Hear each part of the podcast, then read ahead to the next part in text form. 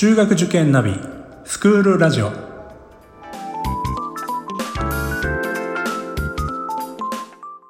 スクールナビゲーターののびるです。この番組は中学受験を目指すご家庭に学校の先生からの生の声や受験に役立つ情報をお届けするラジオです。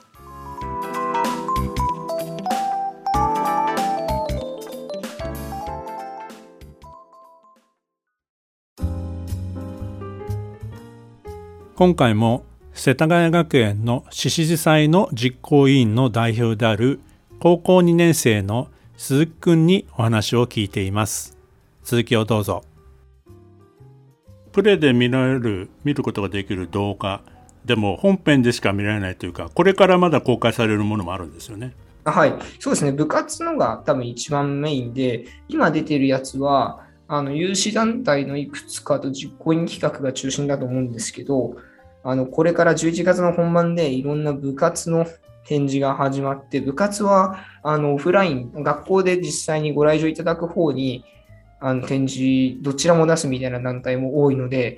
いや、これは見ものだと僕はいつも思ってて、本当に部活を一生懸命、一生懸命っていうか好きでですよね。なんかうん、自分の明確な目標があるわけじゃないけど、とにかく好きでとことんやってるみたいな生徒っているじゃないですか。はい、そういう彼らのもう本当に活躍の場が小さいだなと僕も思ってるので、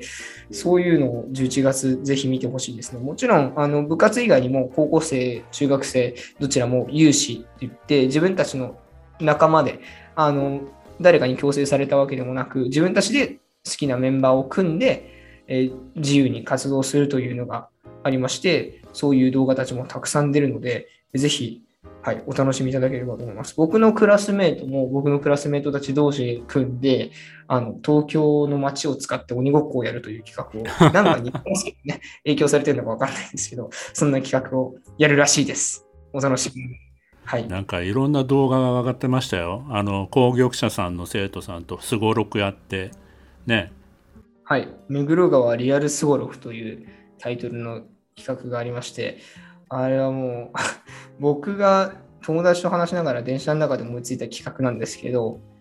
そもそも僕あのうちの世田谷学園と工業者で文化祭のコラボをしようという話が5月にあちらの学校の生徒からうちの学校の生徒にかかって、で、あの広報的なメリットも考えて、よし、コラボしようってことになって、コラボ企画を考えていたときに、僕が思いついた企画が、目黒川リアルスゴロフで、どういう企画かと言いますと、世田谷学園とあの攻撃者は目黒川でつながってるんですね。で、目黒川を歩くことでほぼあのお互い行き来することができるという状態なので、これを企画にしようと。目黒川にかかっている橋一つ一つをすごろくのマス目に見立てて、全26から27でしたかね。27個の橋をすごろくの一つ一つのマス目にして、そこの中にミッションを書き、攻撃者スタートせあスタートを世田学ゴールでサイコロを全員に全ペアに配って、えー、うちの生徒と攻撃者の生徒の一人ずつのペアを作っていって、あの、目黒川を使った企画をやりました。今もう動画出てます。はい。まあ、あの、ぜひ、あの、男子校同士の ノリをあの見てもらえればなというふうに。男子行動者なんですけど、僕がもらった意見としては、だいぶなんか優しいというか、可愛い子たちだねみたいなのを言われました。確かにそうだなと僕も思ったんですけど、動画見てて。なんか、男子校だと、なんか、なんですかね、言い方にもよりますけど、チャラそうだったり、なんか、あとは勢いがすごそうみたいなのも、なん、なんでしょう。なんかイメージとして、うん、柄の悪いイメージを持ってるから方もいるかもしれませんけど、なんか逆逆に動画とか作ってると、なんか、うん、可愛いですよ、多分。と思います。なるほど。坊ちゃんに見えるかもしれませんけど、もしかしたら。ねなんか、うん、本当に賢そうな子がみんな 集まってたなそうですか？はい。イケメンもいたし。いやいやいや、でもね、今しかできないことをやってるのはいいよね。うん。本当に思います。はい、はい、だって朝の4時に起きてさ、神社周りとかしないよ、普通。4時に起きて、4時半行動会して、ポイント制なんですね。距離によってポイントが変わります。遠くに行けば遠くに行くほど点数は高くなりますが、近場でたくさん巡るものもありというのがエクストリーム投稿神社巡り対決編でした。そうでしたね。でもなんかね、見てて羨ましかったな。よろしいですか？やってみようかな。いやー、本当いろんな話が聞けてよかったです。でも雰囲気が伝わったんじゃないかな、世田谷学園のね。ああと、もう一つ話しておきたいのが、はい。あの僕が中学生の時の話とまたつながってくるんですけど、僕が中学生の時は、獅子祭で中学生が活躍する機会があんまりないなと僕自身思ってたんですね。でそれを変えたいっていうのが割と昔から思ってたので、で僕は今年からいろいろ中学生を巻き込もうってずっと言ってて、で、まず実行委員に中学生を入れたんですよ。今までは高校生メインでやってて、しかも高校2年生がほとんどいろいろやってて、高1がそれをサポートするみたいな形だったんですけど、実行委員も中学生からで、中学生が自由に組める有志の活動もやりますと言って、でその動画も中学生が有志でやった動画も出てるんですけど、デュエルマスターズだったかなみたいな企画も、えー中1ですね。早速出してやってましたけど、そんな感じで中学生を巻き込もうとしていて、で、中学生のパワーってすごいんですよね。高校生と全く違ったパワーがあって、僕は、その、先ほどの話だと中1、中2で分かんなかったものが中3に見えてくるって言いましたけど、中3からになると見えないものが中1、中2にもああってその逆になるんですけど、はい。中1の、なんですかね、まあ、中中3まで多分それは続くと思うんですけど、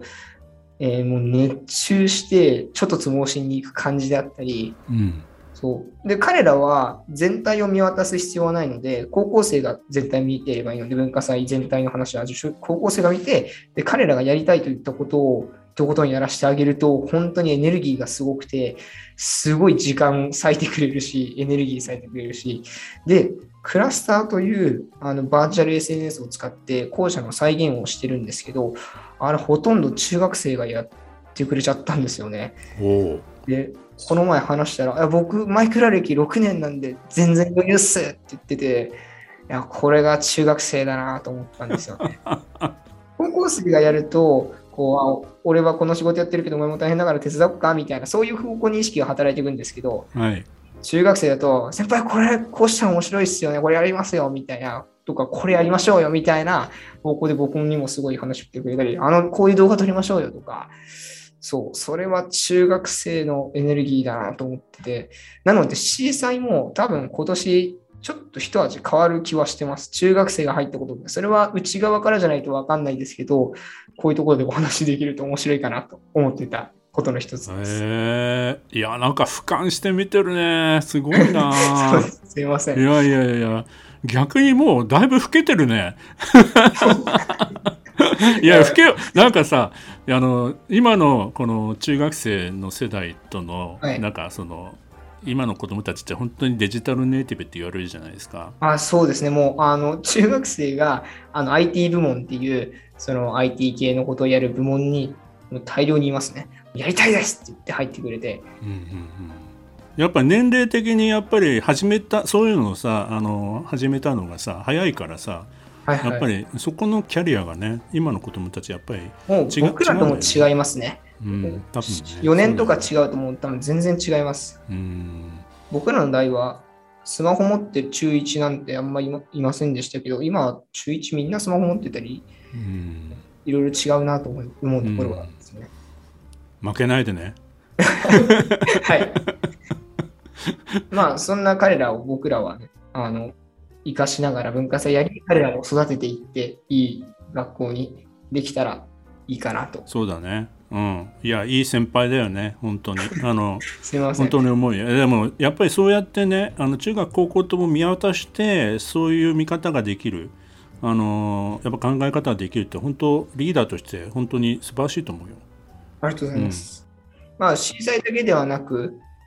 普通の部活でも、僕の、僕のクラスは、あの、部長が多い、割とクラスなんですけど、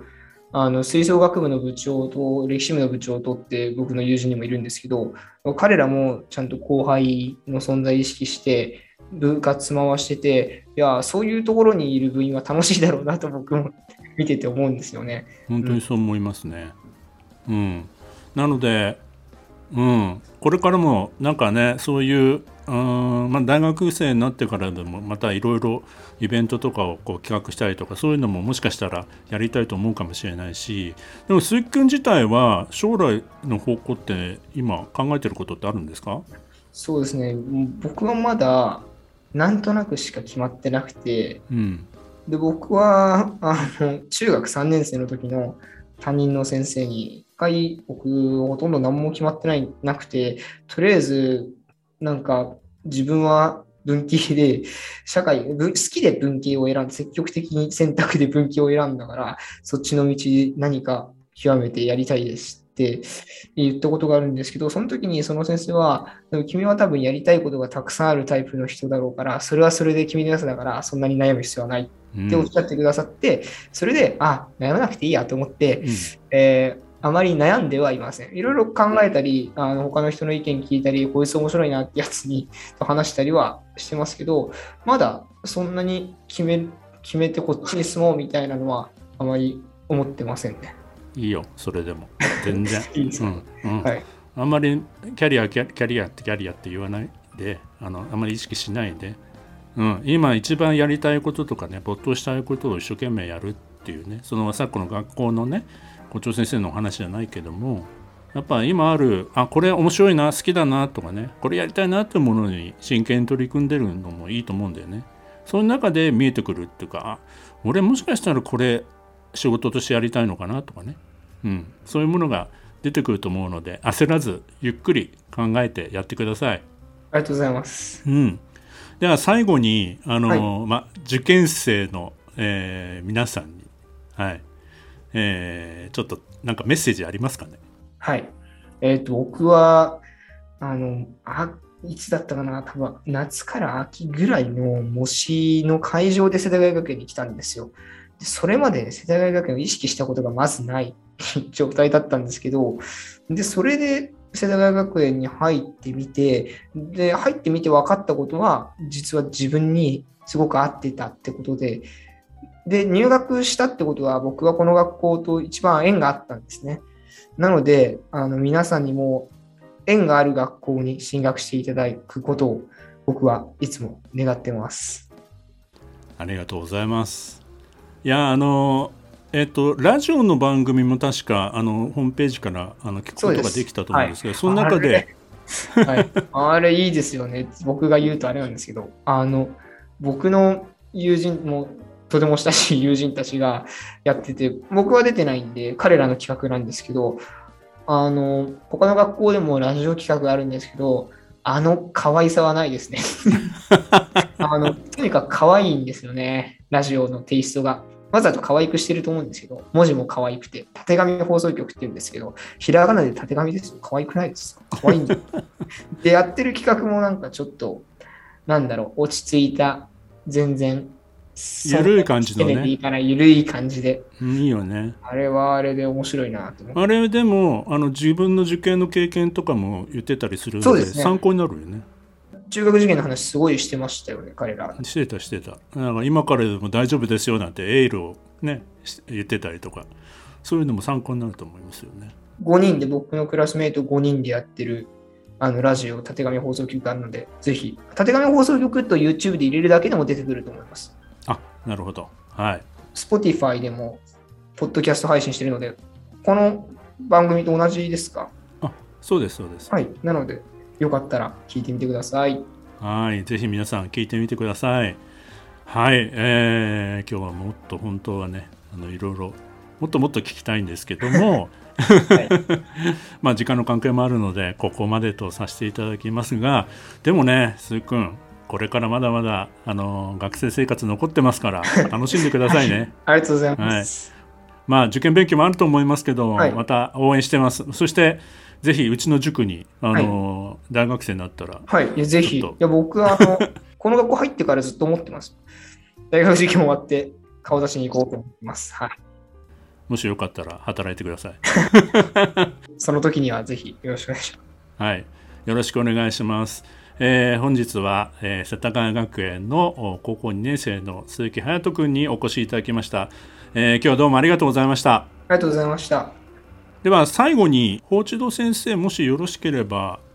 どうもお世話になりました。ありがとうございました。もし先生、最後に今日のまとめと学校のですね、広報的なこととか何かありましたらお話しいただければと思いますが、いかがでしょうか？あのもう今の鈴木君の話を超えるものは話せないんですけれども、あのこういう非常に楽しい学校でありますし、あと今年からあのこの中学1年生から、えー、本科コースと理数コースという2コース制が始まっておりますので、えー、で出願の際にも、えー、理数コースを申し込むと自動的に本科コースも申し込むことになりますので、えー、ぜひとも、えー、両方とも、えー、出願していただいてそれから試験が4回あるんですけれども、まあ、1時、2時、3時、それから1日の午後入試、算数だけで受け受けられる入試がありますので、えー、複数回受験をすると、まあ、メリットもありますので、えー、ぜひ申し込んでいただきたいなと思っております。えー、まあ、男子校であり仏教校であるんですけれども非常にこう生徒が伸び伸びとやっておりましてあと割と私が言うのもおかしいんですけれども、まあ、生徒との距離は近い方なんじゃないかなと思っておりますのであとそうですね、まあ、受験生の皆さんあの今、鈴木君言った通り、ご縁のあるところに行くのが一番いいと思うんですけれども、最後まで諦めないで、えー、ぜひ第一志望を、えー、勝ち取ってもらいたいなとそしてもしご縁ございましたら、世田谷学園に入っていただければ幸いでございます。これからも世田谷学園をどうぞよろしくお願いいたします。はい、えー、番組の概要欄にですね、えー、他にも世田谷学園の情報を載せておきますので、皆さんぜひあの一度足を運んでいただけたらなというふうに思っております。えー、今日は包丁先生どうもありがとうございました。こちらこそどうもありがとうございました。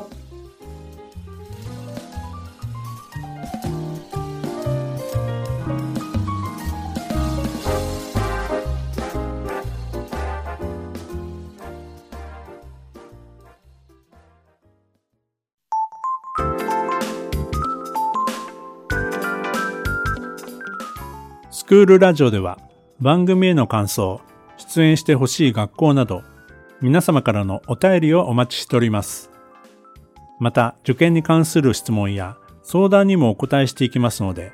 概要欄の Google ホームからお気軽にお寄せください。